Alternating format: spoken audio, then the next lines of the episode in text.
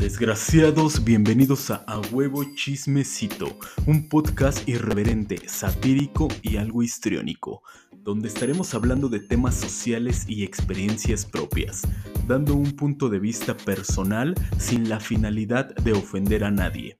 Así que si te quedas a escucharlo, disfrútalo, si no, vete a ver qué otro canal es de tu agrado. Aquí venimos a divertirnos. Y recuerda que no tenemos toda la vida y aún hay cajas con sorpresas. Vamos a ver qué show.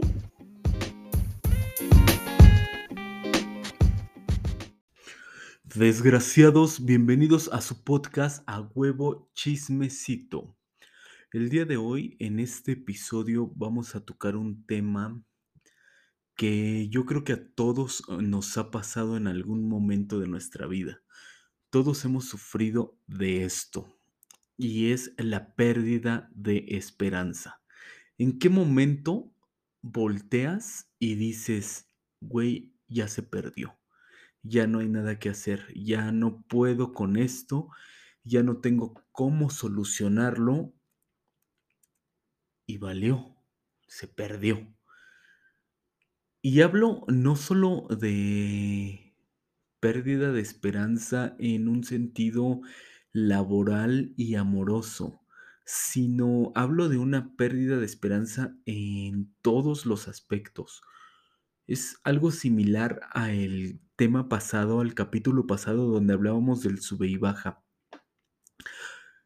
En nuestro día a día llevábamos o llevamos un sube y baja. De repente estamos arriba, estábamos abajo. Ese era el capítulo pasado.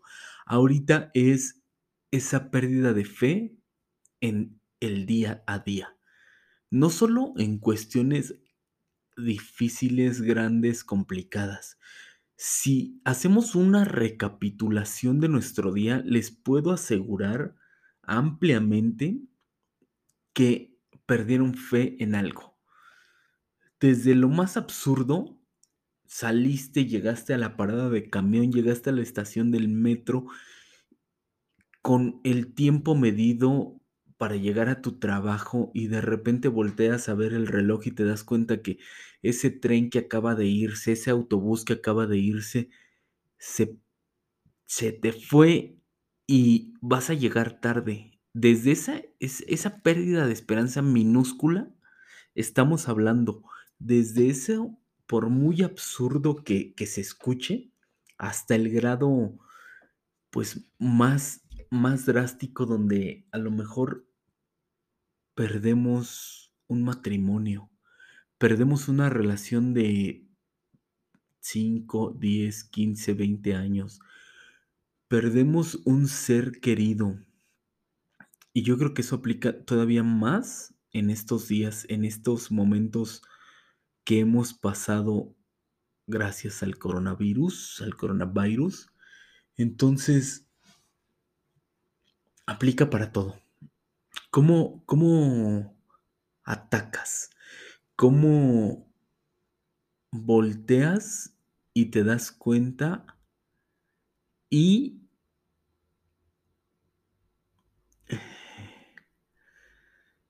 y pues lo superas, porque no hay otra opción. Cuando pierdes la esperanza, cuando te das cuenta que, que todo está perdido, creo que ya no hay,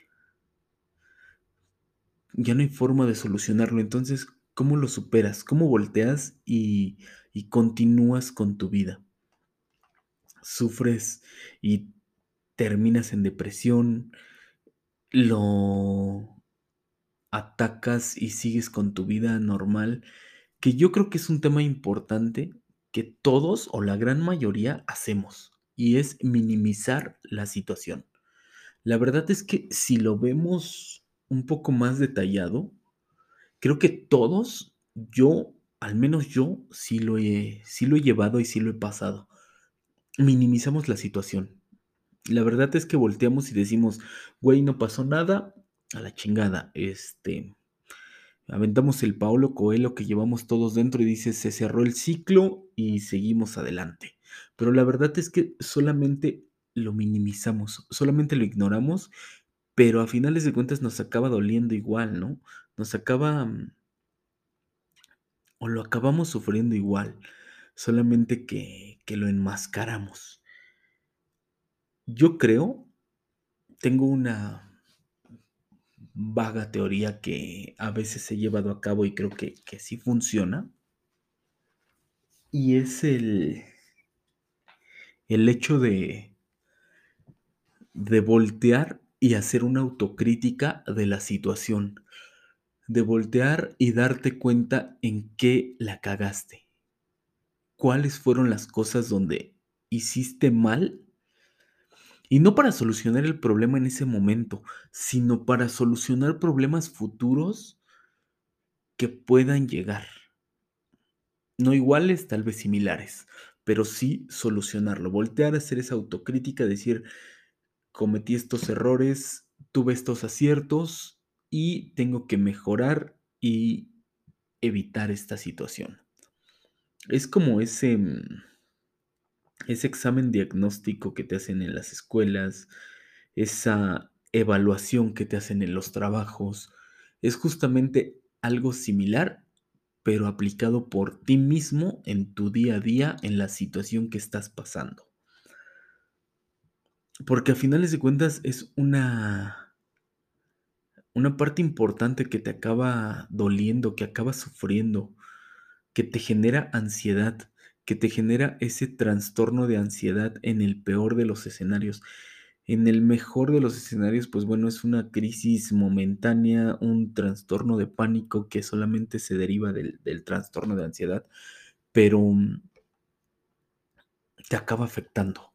Entonces, insisto, la pregunta es, ¿cómo lo atacas? ¿Cómo lo llevas? Yo les puedo y les recomiendo esa parte de la autocrítica. La verdad es que creo que funciona bastante, pero el problema aquí es que a veces no solo lo minimizamos, sino que a veces no somos honestos. A veces no volteas y dices, ¿sabes qué, güey? Este, pues sí, yo cometí estos errores. No, la verdad es que a veces culpamos a mil personas antes de culparnos a nosotros mismos.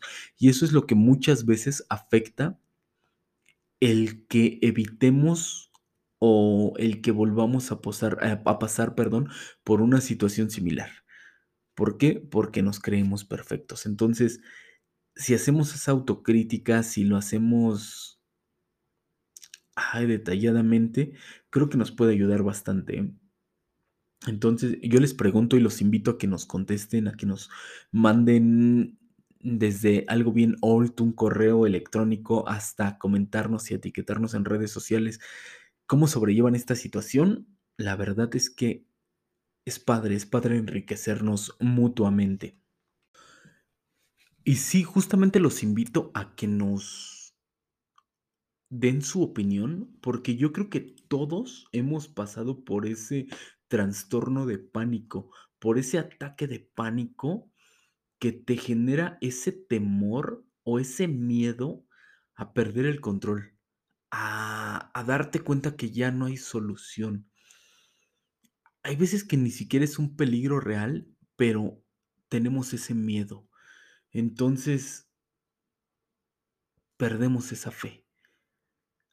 Hay veces que sí tiene solución, solamente es cuestión de tranquilizarnos, pero hay veces que de plano ya no tiene solución. Es como el clásico, digo una mentira, la sigo alimentando hasta el punto, el grado donde ya no tiene solución, donde la gente ya se está dando cuenta que es una mentira. Entonces, pues prácticamente se va a saber la verdad. Sabes que ya no hay solución, sabes que se perdió la fe en tu mentira. Es algo similar el, el tema, el punto en específico. Ya nada más me gustaría cerrar eh, justamente con los datos que nos ha traído el COVID en, esta, en, este, en estos años de crisis de salud que hemos vivido. Y la verdad es que ha aumentado de una forma exponencial bastante preocupante, bastante alarmante. Hasta el 2020, 2020, bueno, sí, finales del 2019, principios del 2020, que es la cifra oficial, es el estrés que nos ha generado. Me impacta, me impacta, la verdad, por eso, por eso hago esa pausa dramática. Y porque lo estoy viendo. Este, el estrés que nos ha generado el quedarnos en casa, el no saber la situación, ha sido tan grande que más del 43% de la población ha, ha sufrido eso, ha sufrido ese, ese estrés, ese pánico, ese, esa ansiedad. Esto es únicamente, creo que eso me alarma más porque es únicamente en la población de jóvenes y de adolescentes. Entonces, no quiero pensar una cifra oficial en cuestión general. Sí, la verdad es que sí, sí, sí está muy, muy cañón la parte que nos, que nos ha afectado esto del COVID. No solo le agregamos, le agregamos nuestros problemas personales, sino los problemas de ansiedad que nos generó esta pandemia, porque yo, yo creo que ha sido bastante. Vamos a platicar con nuestra coanfitriona próximamente.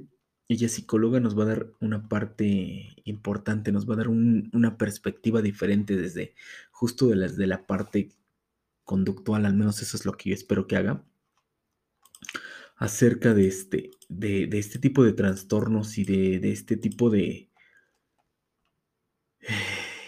de situaciones que nos hacen que nos hacen perder la esperanza y perder la fe. Pues bueno, yo solamente los dejo con la autocrítica. Insisto, practíquenla. Yo creo que les va a ayudar bastante y a mí en lo personal me ha ayudado. Entonces, pues yo creo que es una buena alternativa. Los invitamos a que nos sigan en redes sociales. Estamos en Facebook, en YouTube y que nos escuchen en, nos sigan escuchando en Spotify, en Apple Podcasts y próximamente vamos a estar en, no, perdón, Google Podcast y próximamente vamos a estar en Apple Podcasts. Así es que pues los invitamos a que nos den sus comentarios, nos manden, insisto, esos correos, esas etiquetas y nos compartan para llegar a más gente. Les agradecemos, cuídense mucho y disfruten lo que estén pasando, día, noche, mañana, madrugada, lo que sea, disfrútenlo y nos vemos en el próximo episodio de A Huevo Chismecito.